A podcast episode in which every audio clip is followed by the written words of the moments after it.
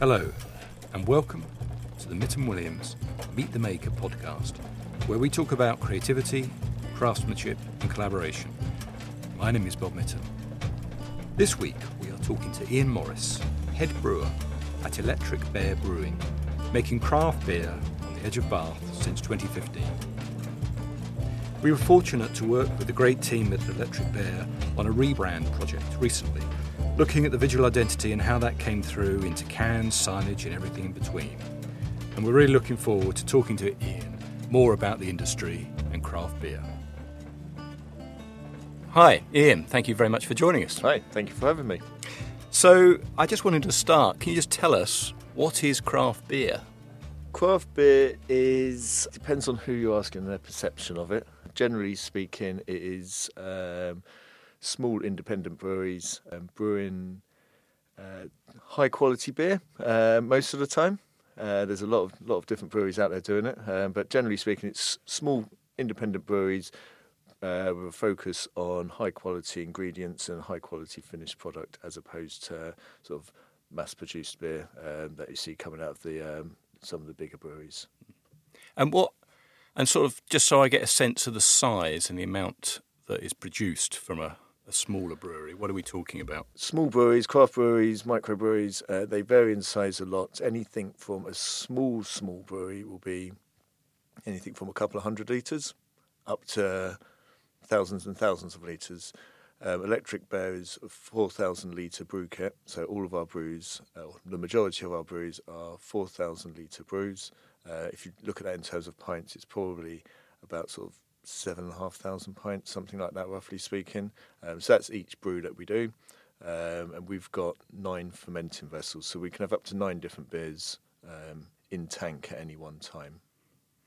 And those tanks, so just to give the listeners a sort of a sense of the size of them, in terms of you know how many feet high and in diameter, what are we talking about? So if we're talking mostly about two meters wide Yeah. uh, and probably four meters high, Yeah. something like that. So if you held your arms out as wide as you could, you might just about be able to reach the diameter of the tank, but you definitely couldn't get your arms around one. Yeah. Okay.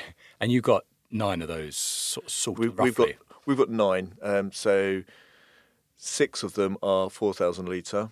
We have two that are two thousand liter, so they're half size. Um, so if we're doing uh, beers that might not necessarily sell as fast or there might not be as high demand for, so things like strong um, imperial stouts at ten percent, for example, is never going to sell as fast as a four and a half percent pale ale.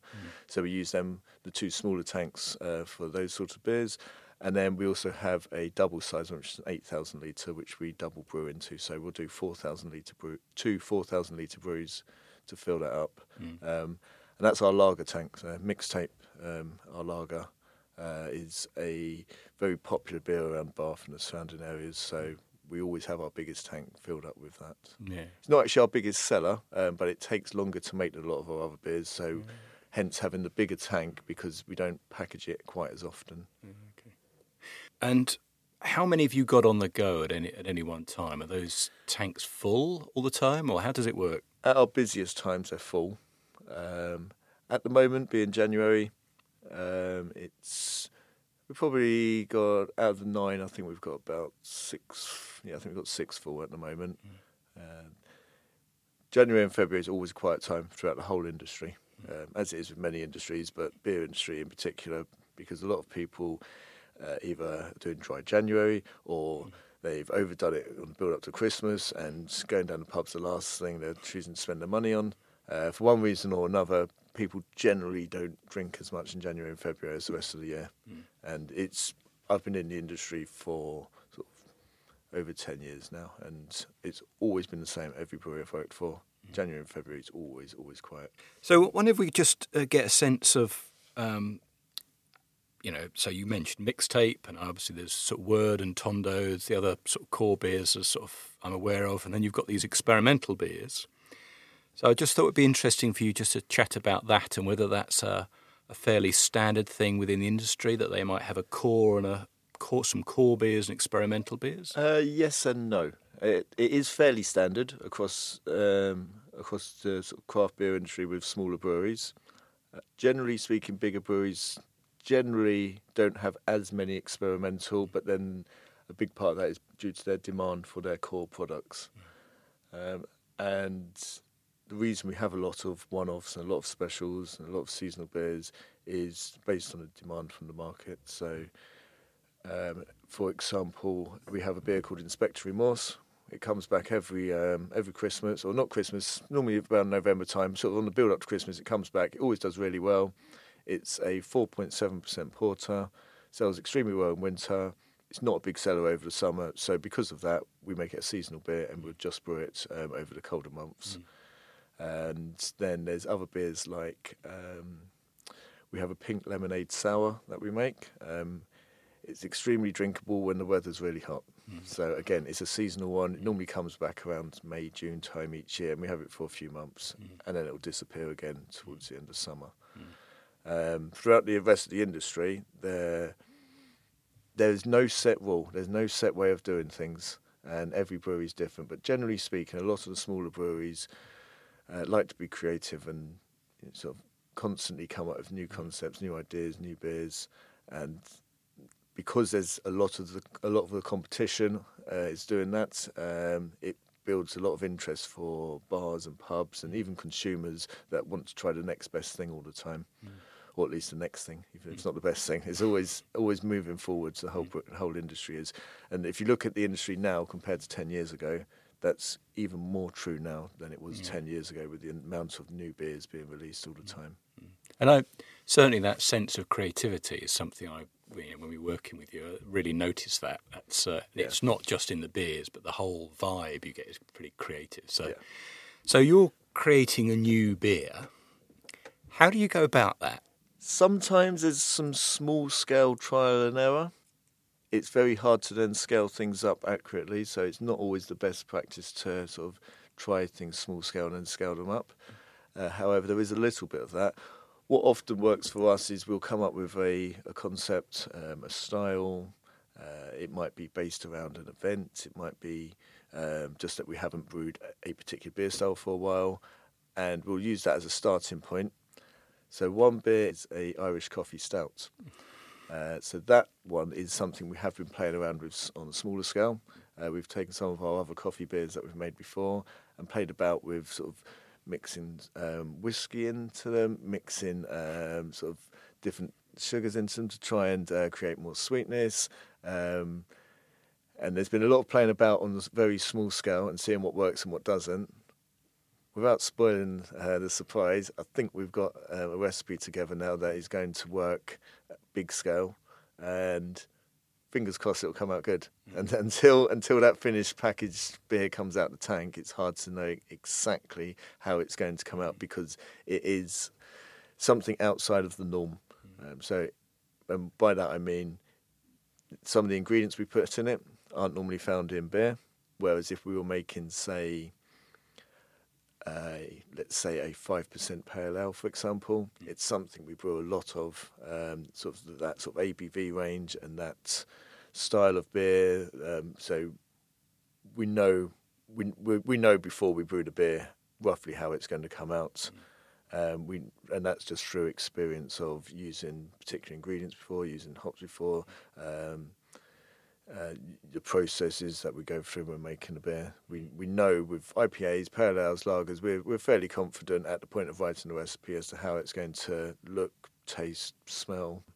Whereas the more experimental stuff uh, is where it gets exciting for us as brewers because there is an element of is this going to work? Is this going to come out good? Normally it does. Hmm. We have had one or two which we haven't been so keen on, and uh, very, very occasionally we've decided no, we can't release that to the general public. But it's that's a, that's a mistake you don't really want to make four thousand liters at a time. no, I can imagine. But that's part of the creative process, isn't it? It is, you, yeah you try things. Hopefully, most of them work. Some of them don't, but that is you've got to try it, haven't yeah. you? So, so um, just to go back to the ingredients then. Just um, again, for those who maybe you don't know a lot about sort of craft beer, what are the ingredients of a say so you know like word, for example, or a mixtape?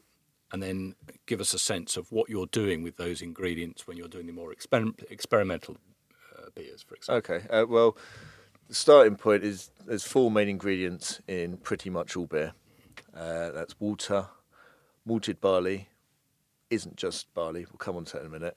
Hops and yeast. So, water, malted grains, I should say, hops and yeast uh, are the four main ingredients um, of pretty much every beer.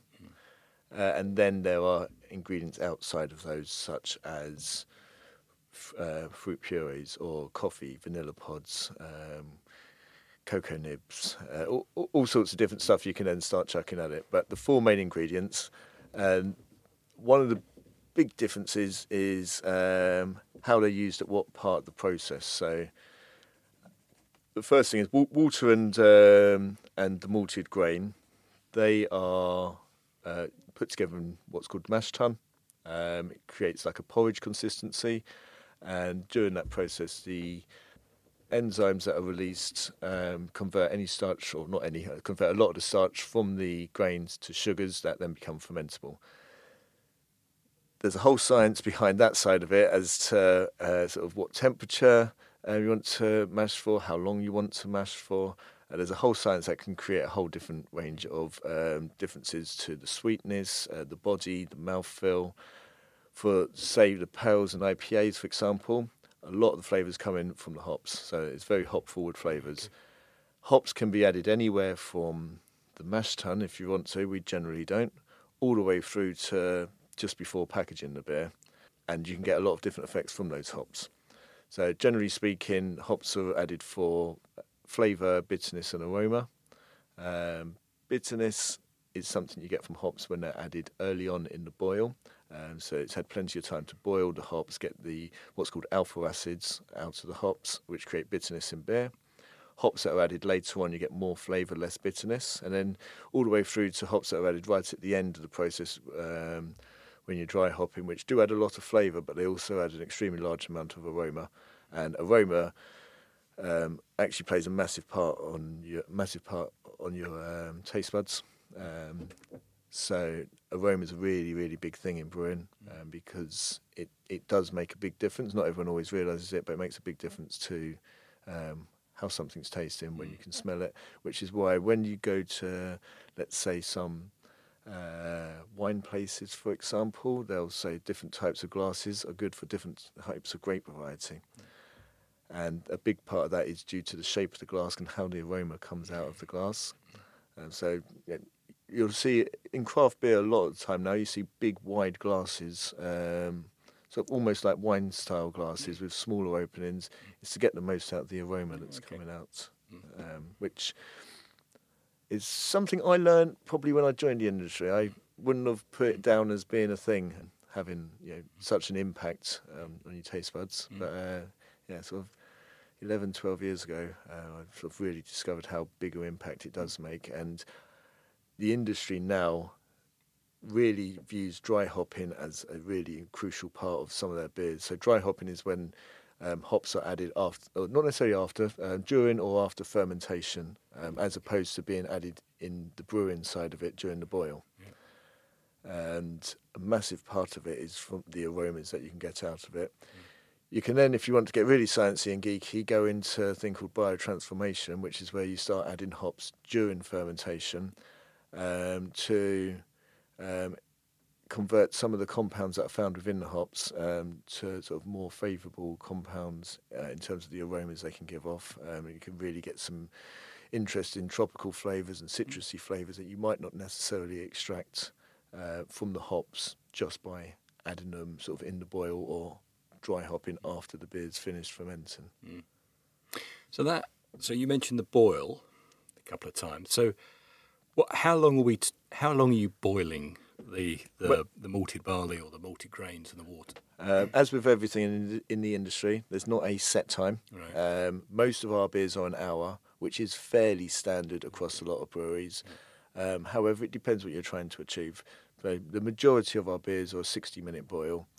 If we are brewing a big imperial stout, um, we might want to uh, brew it, for, uh, so boil it for longer. It's the easiest way to describe it is you're almost looking at that as like a reduction. So you're, re- you're reducing the liquid, increasing the sugar content. thickening up the liquid, if you like. Um, but for the majority of our beers and the majority of a lot of breweries um, of our sort of size, you're normally talking about a 60 minute boil. Okay. And so you've boiled it for, uh, say, 60 minutes. What, ha- what happens next? So, depending on the beer, there could then be hops added before anything else is happening. Um, and they're in there for both flavour and um, and aroma. You won't get much of the bitterness out of them because the boil process is stopped and it takes time for the alpha acids to work their way into the beer. You still will get a little bit, depends on what temperature you're putting them in at.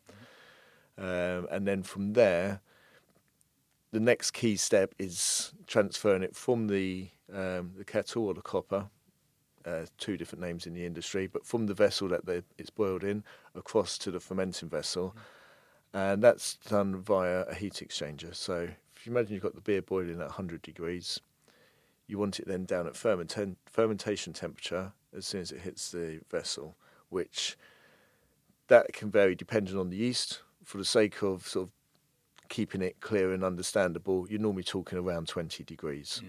Um, and what the heat exchanger does is it uh, converts. So you've got hot beer going through the heat exchanger one direction, cold beer going through the other direction. So as it comes out the heat exchanger the other side, the beer that's going into the fermenting vessel is going in at, hopefully, if you've uh, if you set it up right, at roughly fermentation temperature. Okay.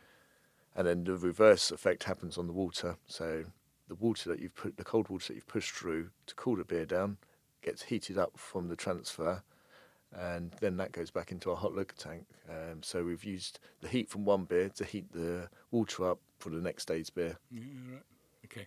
And then the fermentation stage. So how long are we talking? Again, it varies. So a lot of beers you could be talking anything from sort of five days or so up to a couple of weeks. Um, Yeah. That varies depending on the ABV you're aiming for. Um, the hi- ABV? ABV, alcohol by volume. Yep. The so the higher alcohol um, by volume you're aiming for, the more sugars there are to ferment. Therefore, the longer it's going to take to ferment. Uh, another thing that can make a difference is the yeast that you're using. Some yeasts ferment quicker than others. Um, the temperature you're fermenting at, depending on what yeast you're using, depends what temperature range you want to stick within, and then within that range, what you're trying to get out of the yeast will depend on what temperature you're setting it at. So, um, if you're trying to get sort of lots of fruity esters out of it, you might want to ferment it quite high, depending on the yeast, a high temperature, which will ferment it quicker. On the other hand, you don't want to get too many off flavors, so you don't want to go over the top and ferment it too high. Something like our lager mixtape is fermented extremely low, and um, it really lets the malt and hops um, shine through flavour-wise, uh, which is I wouldn't say the opposite of the standard in the industry, but a lot of sort of the bigger, uh, a lot of the bigger lager breweries don't ferment anywhere near as long as we do. Having said that, you go to somewhere like Munich in Germany, and you see breweries that are fermenting for they, the beer sitting in tank for a couple of months, which is the same as ours actually. So mixtape takes us two months to make. It's by far our longest beer. Most of our beers are about three and a half to four weeks.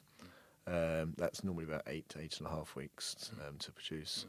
Uh, it takes a lot longer, but it is noticeably better as time goes on. So a lot, the first stretch of that is fermentation, and then there's what's called lagering. Um, chill the temperature down and leave it to sit there at a cold temperature while all the yeast um, sort of drops out of the beer.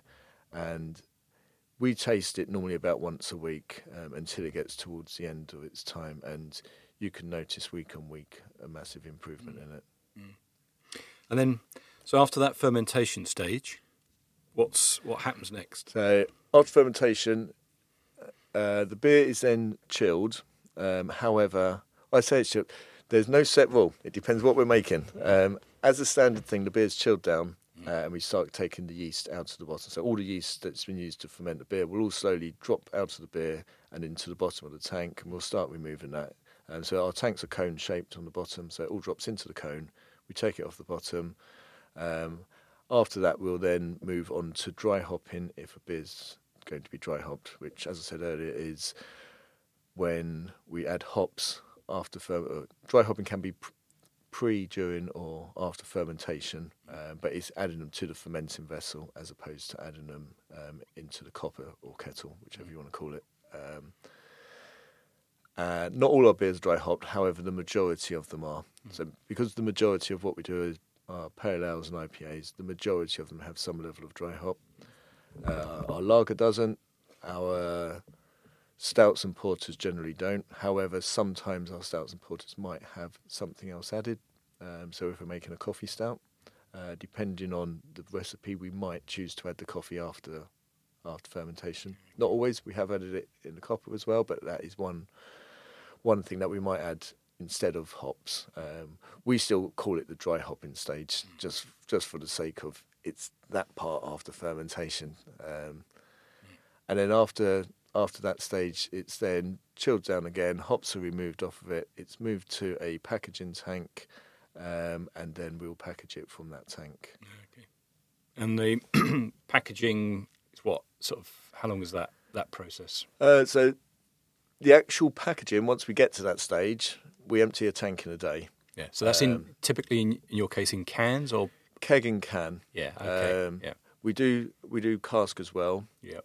Um, our cask beers, uh, generally speaking, are different recipes to our keg and can. So generally, a tank's going either all into cask or it's going into keg and can. Okay. Mm. as a split, we probably do. We're probably about twenty five percent can, 25% cask, 50% keg, roughly speaking, at the moment. That does fluctuate depending on what we have on. Um, if we get particularly big sales from a supermarket or something, then the can sales fluctuate quite high. On the other hand, uh, at the moment, casks have been doing really well for us, but I think that might be due to what else is available on the market at the moment. Mm. Uh, so it fluctuates a little bit, but it's generally 25% can, 25% cask, 50% keg. Mm. Mm. So, and those, some of those uh, um, extra flavours you were talking about earlier, is that something that's been going on like for years and years and years, or is that very much a craft brewery thing? It's something that's been going on for years and years, to be honest yeah. with you. Uh, I think the craft beer movement has sort of emphasised it a little bit, maybe um, just because there's some really experimental stuff going on now, which never used to be. Um, so something like a coffee stout, which pretty much is what it says on the tin, stout with the um, addition of coffee.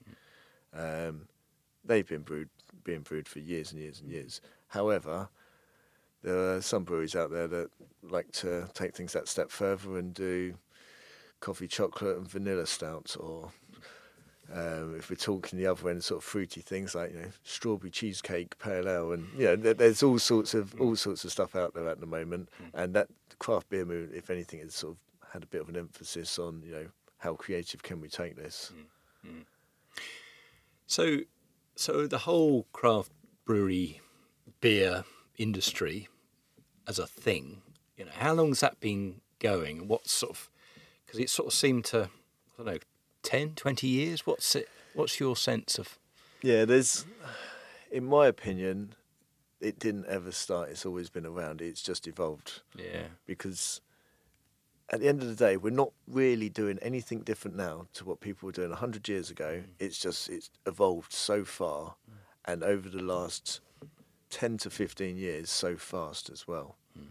So you know, we're we're still making very, very much the same sort of styles of beer as what were being made 50 years ago, 100 years ago. You know, we're still making IPAs, pale ales, mm. stouts, porters, bitters, sours. You know, then none of these styles are new.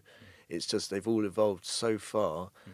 that a hoppy IPA now that um, is you know, sort of packed full of American hops or Australian hops or New Zealand hops is not the same as what an English IPA 50 years ago would have been. Um, we we use a lot of American, Australian, New Zealand hops, and a big part of that is because of the growing climates that they have there. Uh, we do use some really good British hops as well, um, but hops can be like grapes with wine. You can't grow every type of grape in every type of region all around the world because of different climates, different soils, and we have the same thing with hops. You you can't get everything from the UK, mm. um, just like you know, you can't get all different grape varieties from Italy. Um, and you're and the last few years is that have you struggled to sort of get you know get the ingredients sometimes? Um, we we've not had a struggle. Um, prices haven't always been friendly. Mm. So about probably about five or six years ago now, we saw quite an increase in hop prices, mm. and I think a big part of that was down to the demand for them. Mm. Um, there was more demand than what's being produced. However, a lot of hop farms have grown um, to keep up with the demand, and hop prices, although they've never come down, they're not shooting up like they were. Mm. Uh, on the flip side of that, malt prices have always been fairly nice to us. Mm. This year we saw a 40% increase. Mm. And considering it's you know, a very big ingredient in making beer, mm. to have, when I say malt, I'm talking malted barley, um, wheat, oats. Mm. Um, because because of that going up. So that was as of this month, forty percent increase, and that's that's not just us. That's something that's been seen across the industry, and unfortunately, we're getting a lot of increases. I mean, every industry is suffering from energy prices at the moment. On top of that, we've got malt prices, we've got CO two prices quadrupled, we've got cleaning chemicals tripled in price. we've got so many prices going up. If we was to put our prices up in line with our costs going up, everyone would, would be paying over ten pound a pint now. Wow. Wow. That's extraordinary. Yeah. Yeah. The reality of it is we can't afford to do that because we'll be shutting down. Mm. There's already too many breweries shutting down at the moment, yeah. and we don't want to be one of them if no. we can help it. Yeah, absolutely. So, the um, so the and where what about the malted barley? Where does that come in from? So, the majority of ours is from the UK. Mm. Um, not all of it. We do sometimes use some German um, some German grains as well. So our lager, uh, we pride ourselves on being all German ingredients. Um, there's a particular type of um, Pilsner malt that we buy in. So a Pilsner, Pilsner is a type of malted barley, um, very good for making lagers. Mm. we buy that in from Germany. Uh, and a few other malts for that, and some other beers we buy from Germany. But other than that, if we can get it in the UK, we do because mm. we grow good barley here. Um, you know, there's a lot of countries in Europe that will import from the UK mm-hmm. um, because we do grow good barley. Mm. So, mm. as much as possible, it's UK based. Yeah. Okay. Okay. Um, I just want to go back to um, so the tasting. Now, just give a sort of sense of the, the team of brewers you've got to sort of how how many of you in terms of are brewing and doing all the tasting. How does that work? Uh, on the on the production side, there's three of us. However, um, we're very, very keen to get everyone, the whole team, on board with anything from tasting to ideas, um, creativity, because it's it can be very easy to go right. These people make the beer, these people sell the beer, and then end up with this divide that you know you know one team's not talking to the other team enough. You know, we we do pride ourselves on being a very um, uh, inclusive team. So we we all taste the beer, we all have our input in it. We're all honest. We all say when we don't like something. We all say when we absolutely love something. Mm. So yeah, there, there's three of us on the production side, mm. but uh, when it comes to tasting and making sure we're doing things right, it's something we all get involved in, mm. and we also all understand that not everyone can like everything. Mm. And nine times out of ten, if someone tells me like they like every single beer I've ever made, then I know they're lying to me because you, your taste buds can't possibly like everything. No. no. And that again, I, I think that's an important part of the creative process, isn't it? That honest feedback, saying if you don't like something, why you don't like it. Um, because if you don't get that honest feedback, you know, you're never. That's that's, that's yeah. part of it, isn't it? Very, very much so. Um, it's very easy to be biased towards your own beer as well because mm. you've spent the time and effort making mm. it. But the fact is, not every beer is amazing. No. Yeah, I, I, I, don't. I, I, don't think we've made a bad beer for a very long time. Mm. but it doesn't mean every beer is amazing. Yeah. And it's uh, and as you say, your taste. I mean, I remember when I uh, came to the um, and did all the tasting, you know, that, which was fantastic. I was surprised at how many beers there were, but um, but it was fascinating just taste being able to have a little bit in that little tasting menu that I sort of did when I came around, um, and just seeing the just the sheer variety of beers um, was was really really good. I really enjoyed that part of it. So, Yeah, so we actually we used to make a much wider variety. yeah. As I was saying, you can't do everything right. Not everything can be amazing, and we've really honed in now on what we do best. Yeah. So there are some styles that we just don't brew anymore because we put our hands up and say we'll leave that to I don't know Belgian breweries or Yeah. or, or whatever it might be, whatever style it might be. Um, there's some styles that just don't work so well for us because they're not our strong point. Whereas there's other breweries who make those styles extremely well and don't make some of the styles that we make. Yeah. Um, so I um, I wanted to come to a, um, a remark that I heard someone when we first sort of we started working with you, and I started telling people that oh we're going to helping working with this craft brewery. Um, they said uh, said um, craft brewery said it can sometimes seem, and I quote. A bit of an intimidating world full of real enthusiasts and lots of beards. I mean, my general sense, you know, before, because I tasted a few craft beers, you know, maybe a few years ago, but I didn't, I didn't get a sense of being intimidating at all. I just, my overall sense was it seemed very chilled, very laid back, very welcoming. Again, I just wanted you to share your experiences of it and where, where maybe it's changed over the years. There are a lot of enthusiasts, not just working in the industry, but those who just drink the products as well. Mm. And there are a lot of beards, both in the industry and those drinking. Um, but intimidating, I've never felt intimidated, and I don't ever claim to be, you know, the most knowledgeable person in the industry. Mm. You know, I, I do what I do well, I think, but I don't ever claim to be the most knowledgeable. And I, but at the same time, I've never felt intimidated. I've always felt, you know, that I can ask anyone anything, whether it is, you know, how I could do something better or um, uh, what they think of something that I've done or, or, or, or discuss a beer with someone. So I've never felt intimidated. At the same time, I probably could understand how some people could come into it and you know discover craft beer for the first time, and they've got uh, they're in a particular craft beer bar that's got you know sort of twenty taps across the bar, and Yes. people are all drinking one third measures and discussing it. If there happens to be that sort of cri- crowd in that night, I could understand you could potentially walk into it and think, "Ooh, I'm out of my league here. Mm. I normally just have a pint of whatever." Mm.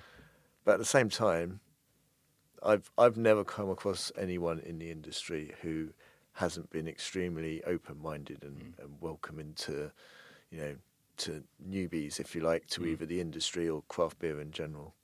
So I, I- don't think there's any need for anyone to feel intimidated. If anything, you know, everyone's standing there with arms wide open, waiting to welcome you in. Yeah, and that's certainly my my experience. It's um, and I just wondered if you could tell us a little bit about the, the tap room because obviously where you're placed on the edge of Bath, in on an industrial estate, but you open the doors up Thursday, Friday, weekends. Fantastic feeling when I walk in there. Really extraordinary place to go and just get a sense of this is where you're making it. Again, is that something that is typical of a lot of um, craft breweries or? Um, it is more nowadays. If you go back ten years, tap rooms they existed, but not not anywhere near to the extreme they do now. Uh, if you go back five years, they started really sort of showing themselves. Nowadays, if there's a new brewery opening up, the tap room's considered before they even make any beer. Um, and a big part of that is it is a from from a financial point of view, you're selling direct to the consumers. Hmm. So there's no middleman. You're not selling it to a wholesaler who then sells it to a pub who then hmm. sells it at their prices. You're selling direct to the consumers.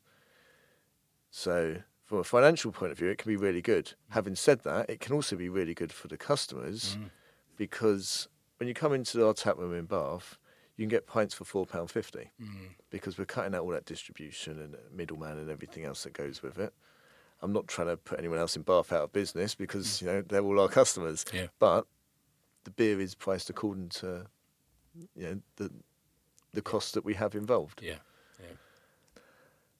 As for our tap room, so we're open Thursdays to Sundays, and at the moment, there's no, I, in my opinion, there's nowhere like it in Bath. Mm. Um, you head over to Bristol, it's a bit different. There's a lot more breweries, a lot more um, tap rooms that are on industrial estates and that sort of thing. But the sort of the quirkiness of um, the tap room and being in the industrial state, in the industrial unit where it's made, being around all the big tanks. We have street food vendors in the car park. We have DJs on, um, comedy nights. We do a pub quiz the third Thursday of every month. Um, yeah, in my opinion, there isn't really a drinking establishment, shall I say. Mm. We- We're not a pub. Mm. We're, we're not a bar. We're a tap room. We're our own thing. Mm. There's not really a drinking establishment like it in Bath at the moment, other than other than ourselves. And what about sort of further afield in terms, you know, in the, the country, just to get a sense of how many craft brewers there are and whether that number is going up, about the same, going down? What's your what's So what's your sense? don't quote me on this because I don't know exact figures, but about uh, there was about two and a half thousand um, recently. Um, that figure's probably again, don't quote me. I'm going to say quadrupled at least. You know, within the last um, sort of five to ten years. Um, in fact, I think ten years ago there was yeah there was probably you know hundred. There was definitely not thousands. There was Yeah, hundreds. Whereas you know it got up to two and a half thousand or so. However, it's declining at the moment. Hmm. So over the last few months, um, we've seen about two to three breweries shut down each week. Hmm. Unfortunately, a couple of really local ones have, which I won't I won't go naming anyone, but they it, it's not a nice thing to see because No. the, it, the industry, although they are competition, it's always been friendly competition. Hmm. Every brewery helps out every other brewery. You know, we get together and we do collaborations together. We lend each other ingredients, equipment from time to time. You know, we all help each other out. So you know, to see you know sort of fellow breweries shutting down at the rate they are at the moment is quite upsetting. Yeah. and it, it's all come down to rising costs, unfortunately. Mm. You've touched on the challenges of obviously the price increase. I just wonder whether you can touch on a, a few of the other challenges that- you face when you're on a, like a day-to-day basis when you're making beer. There's a lot of equipment in the brewery, and as much as it all runs very well most of the time, when something stops working, you've got to think quick because if a pump packs up or something, and you've got 4,000 litres of beer that you're just about to transfer from tank to tank, it can be crucial that that beer gets transferred there and then. Um, so, in an ideal world, every brewery would have a backup of every piece of equipment. In a realistic world, we have to make do with what we've got sometimes. So there's challenges can be uh, sorry equipment can be a challenge. Um, we are very lucky um, with our staffing. Um, that hasn't been a challenge. Um, we we have a very good team, um, but not every brewery is necessarily the same as that. Um, you know, so looking at other breweries, you know, staffing can be an issue, especially the bigger you get, because small teams obviously work together uh, a lot more closely than bigger teams. So, you know, as breweries grow, that can become an issue. Um, supply of ingredients normally not an issue. Uh, however, there has been a couple of things sometimes. So I don't know if you remember, but last no, I think not last year. I think it was the year before. Uh, there was a big CO two shortage. Um, that had an effect on us uh, because we use a lot of CO two in the brewery. Um, so not being able to get CO2 as regularly and as uh, sort of as much and as regularly as we wanted to, uh, that had an impact for a short while. There was also a cardboard shortage at one point, which you wouldn't think would affect the beer industry, but trying to send cans out loose doesn't work. Um, so yeah, there's, there's supply issues sometimes, occasionally equipment issues, but generally speaking, generally speaking, as long as everyone can keep their costs down, then we do all right. Yeah, brilliant. Okay. So I just wanted to get a sense of how you first got into brewing and, you know, if anyone's sort of really interested in getting into it, How would they? How would they go about? How would they go about it? I got into it through homebrewing and then deciding I didn't want to drive a van for a living anymore.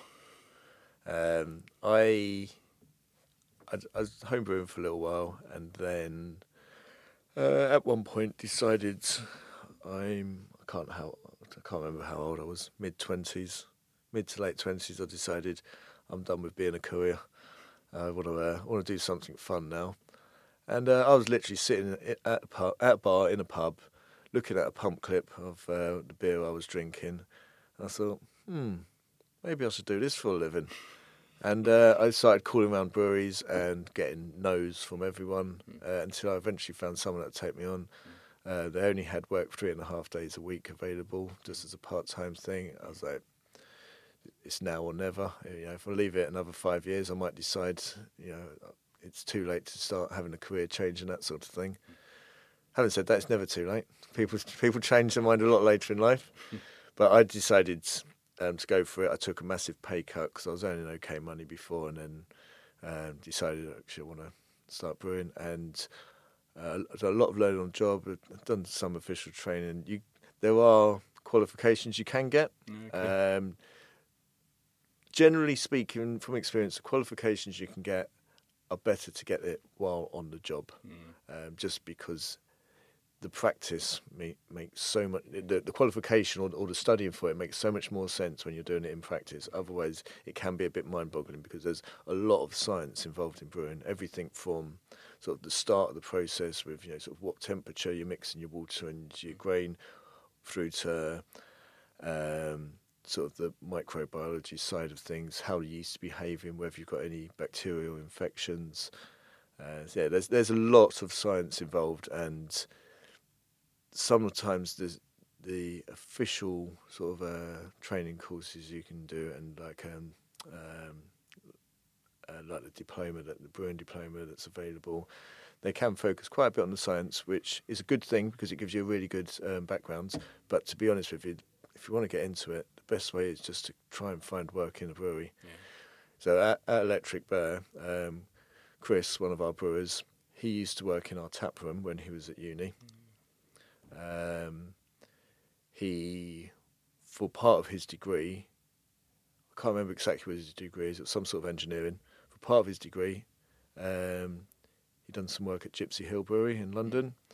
Uh, from there, he then went on to work at Tiny Rebel in Wales, and uh, now he's back with us um, as a brewer. Okay. Um, and we've had it with a few taproom staff where they've, they've started as a taproom and then stepped up. Um, Sam, our other brewer, he didn't work for us, but he was working in a tap room in Australia where he was living at the time, and um, he actually got the job through. So someone that we had working in our tap room moved to Australia, and basically said, "Oh, mate's moving back from Australia and looking for work in brewing." So it wasn't a dumb deal that he got the job, but um, being even if you're starting in off just working on a bar in a tap room, it's a it's your first foot through the door to to actually jumping onto that ladder of becoming a brewer. Yeah. Loads of people when they start out, they start out by washing casks and sweeping floors. Mm.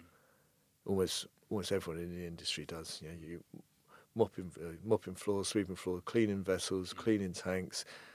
Uh, people say that eighty percent of a brewer's job is cleaning, and it's so true. Yeah. Like, you're literally you're cleaning, and cleaning, and cleaning. You're cleaning vessels before you use them, cleaning them after you use them. Every time you want to move a beer from one tank to another, you're cleaning all the lines and everything. And it has to be a hygienic environment, um, or else you do get infections. So. Yeah, no, interesting. And I can totally understand, sort of, if you like, learning on the job and getting mucking in, as it were. It's that's the best way to learn, often, yeah. isn't it? So, what about your? I imagine your over time, your taste buds must have become really refined in terms of if you're tasting on a regular basis. Is that? Um, yes, they do, and you notice things. Mm. Um, at the same time, there are some things some people's taste buds just don't pick up that well. Yeah, okay. And we we find that sometimes in the brewery, some elements of a something that you're looking for flavour wise, some people will pick up more than others. Mm. Um, so one with me, which is a bit of a funny one. I mean, we don't we don't ever really use it in beer. We have done once. Uh, is ginger. Okay. I love ginger, but I have to have a lot of it to be able to taste it. Whereas you know, other people pick it up in something very quickly, and you get the same in beer. Um, different flavors. You know, if, if someone's looking for, say, a particularly malty flavor, someone's taste buds will pick it up more than someone else's, and although your taste buds do get more in tune, they still are your taste buds, and they still are, you know, they still are just the taste receptors in your mouth. So, it, if anything, they don't change. It's just you know your perception of what you can and can't pick up, uh, flavour-wise, changes a little bit. Mm. Mm. There's a lot of um, there's a lot of in the brewing industry. Well, uh, I'm sure there are in other industries as well, but a lot of people do sensory um, sensory courses um, okay. where um, it's sort of like official training where you can learn to pick up on certain flavors in beer, certain off flavors, things you're looking for, things you know. If there is some sort of infection, for example, uh, to be able to pick up pick up what it is with your taste buds mm. is the first step to you know being able to rectify the issue. Mm. Um, I mean, a lot of the time, if that does become an issue, you then go down the route of sort of doing lab testing and that sort of thing. But your sensory, um, so sort of your t- sense of taste and sense of smell should be your first port of call, mm. um, really, before you know going down the route of you know investigating why something might taste a certain way, why something might smell a certain way. Mm. And we taste up here, you know, it's taste as we're brewing it, we taste it as it's fermenting, as it's dry hop, before packaging, during packaging. You know, it's being tasted the whole time, um, and we we are quite dependent on on our taste buds and sense of smell. Mm. So I just wanted to touch on uh, the packaging, and we touched on this earlier about the creativity within the industry. See, we started to get a real sense of this when we were working on the rebrand with you and looking at the packaging. It is a very creative world, and the packaging of the cans and the bottles that you see is a, for me as a designer, but it's a key part of it and trying to find the right packaging for the right brewery and the right beer is a really interesting part of it and something I don't get a sense of with other beers, if you like. It would be interesting for you just to talk through that a little bit more and your experience of that. Um, yeah, so more traditional breweries, generally speaking, the the design and the artwork side of things uh, doesn't play as big a part in their in their um, in their business or in their products. For us, it plays a very big part. For a lot of other craft breweries, it does as well. Mm. Having said that, there are some breweries that take it to the extreme, and uh, so take it to the extreme the other way, and they almost pride themselves on having no artwork at all. Um, and literally, it'll be you know a completely blank color can uh, with one color text on it. That works for them. Mm. That's fine. Uh, if anything, they they are taking the design to the extreme of saying, you know, how plain can we get this sort of thing.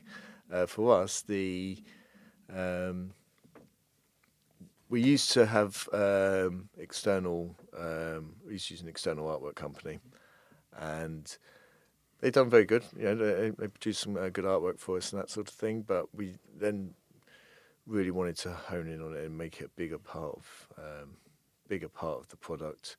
Um, so we have our own in-house designer. Mm. Um, he deals with everything from designing cans to uh, content for social media, mm. through to any banners, posters we might need, any merchandise, T-shirts. Um, we have a lot of events going on in the tap room, so he's always doing stuff for them as well to promote them events. Um, and um, we we take it really, really seriously. Some other breweries do as well. There, there isn't really a set thing within the industry as to you know breweries have their own in-house designers or breweries you know try and stick to a concept or anything like that. However, everyone's everyone does their own thing. Um, however, there is a lot of creativity within the industry and a lot of um, um, a lot of breweries nowadays, you know, really pride themselves on some of the artwork they're producing and that sort of thing. Mm. So it's yeah, as with many things within this industry, there's not a there's not a norm, there's not a set thing, um, but there is a lot of creativity, and people, you know, other brewers like to express their, themselves not just through their beers but through their artwork mm. as well. Mm. So Connor, who does all our artwork, um, he does a really good job of um, sort of keeping everything consistent nowadays. So, as you know, we rebranded Mm. in October last year, um, and at the point of rebranding, the the artwork took a different direction, um, and that's that's something that stayed. Uh, consi- I mean, it's only been a few months since rebrand, but it, the artwork feels a lot more consistent now um, than it has done before. Uh, we had some good artwork before, but if anything, it was a bit like bit wishy-washy sometimes. Yeah, every piece of artwork was good, Mm. but it didn't necessarily have a running theme through it, and it didn't necessarily feel like a complete package Mm. across everything from can design through to website through to what people are seeing um, on merchandise, etc., etc. So, um, yeah, it plays a big part in it for us, and it's really good that we've got this new direction with our new branding. Mm. Uh, it feels like you know, it's, it's we feel like it's got a really professional look now, as well as still having a very high level of creativity that can come through with every new beer that we make. Great. Good. A, a lot of the time, the, the can designs and the keg badges for the um, beers for the beers. A lot of the time, the designs are um, they'll be linked to the beer in one way or another. Sometimes it will be quite obvious. Um, sometimes it will be a play on the name, so the, it, the artwork might be based around a name. Um, other times, it might be a hidden message in there somewhere, um, or a hidden joke, or something that's gone on in the brewery, and if you know, you know, sort of thing. Um, there's a lot of that that goes into beer names and can designs and um, keg badge designs. A lot of the time, it's you know, if you know, you know, and when you do know, it's actually hilarious. I think for me, that's all part of it. That's all part of the brand, and that's what I really liked about it. Half Yeah. the, the names and the creativity that was coming through, in expressed not only in the beer but in the way that's coming through in the brand, all the comms and all the uh, packaging. I think it's just fantastic. So Yeah, um, good. And I, I, so I just also wanted to touch on the uh, sense of building a community and being part of that community because, you know, on the times I visited the tap room, you do get a sense of really you are being part of that community and you're building it. And again, it would be good to hear you talk through that a little bit more.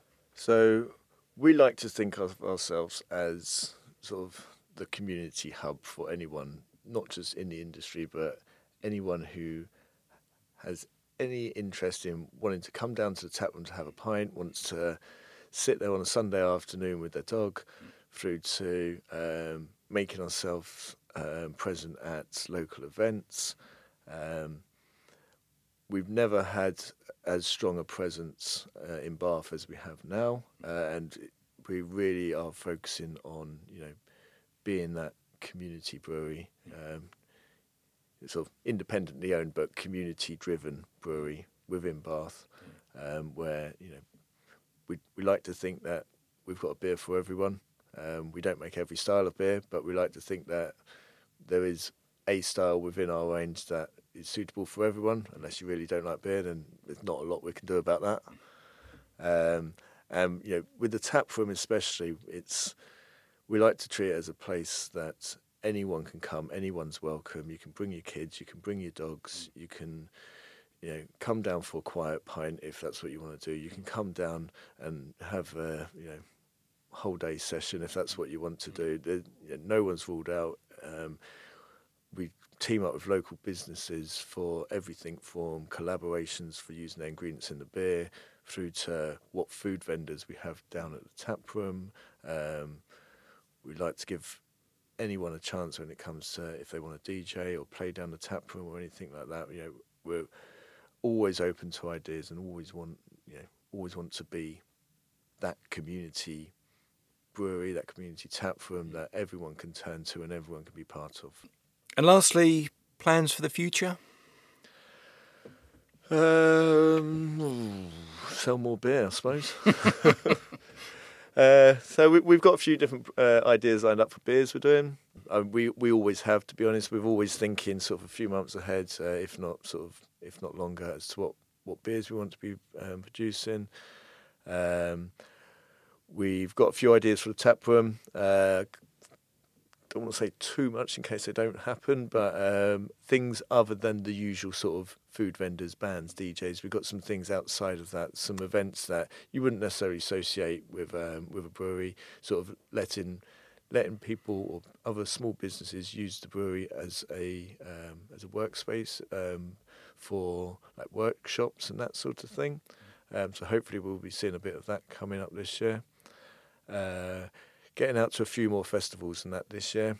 Um, it's been a tough few years. Mm. Um, uh, it's it's hard to imagine it, but it's been three years since the start of COVID, mm. and uh, yeah, them three three years haven't been the easiest for us or for a lot of people.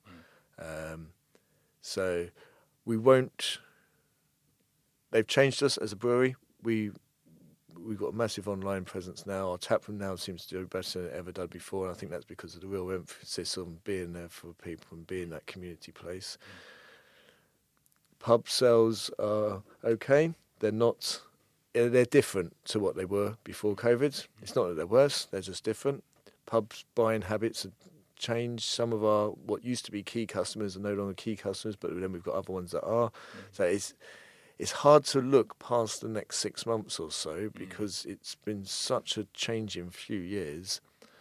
But I'd like to think that you know what we're doing in Bath, especially, um, sort of really you know being you know sort of there, you're having a real big presence in Bath, whether it is in small cafes or some of the sort of more bigger pubs that are owned by bigger chains. You know, we want to try and be there as much as possible. Um, obviously it's nice to get your beer everywhere, further afield as well. But yeah, there's been a real focus recently on Bath um, and the local surrounding areas, and we're going to keep pushing that and keep growing that um, because it, it's quite rewarding when you know you're out and about and people know your beer, whether even if it's not on the bar somewhere, you hear people talking about it or whatever. It's quite rewarding um, to have that. And when you're sending your beer all over the place like we used to, you don't always hear that feedback as much as I don't want to get big headed about it or anything, it is nice to hear it. So. Mm. Well, look, I um, I wish you uh, every success. Thank you so much for coming and doing this session with us. It's been really, really Cheers. good hearing you talk about the whole craft brewery industry and Electric Bear. Um, and uh, yeah, I wish you every continued success. Thank you very much. Thank you. Thank you for listening. And thank you to our producer, Steph Winard, at All About Creative. If you would like to know more about Electric Bear or craft beer, go to electricbearbrewing.com. And if you would like to know more about these podcasts, go to madeinbath.co.uk. If you'd like to know more about our branded design work, please go to Mytton Williams, that's M Y T T O N, williams.co.uk. Thanks for listening. See you next time.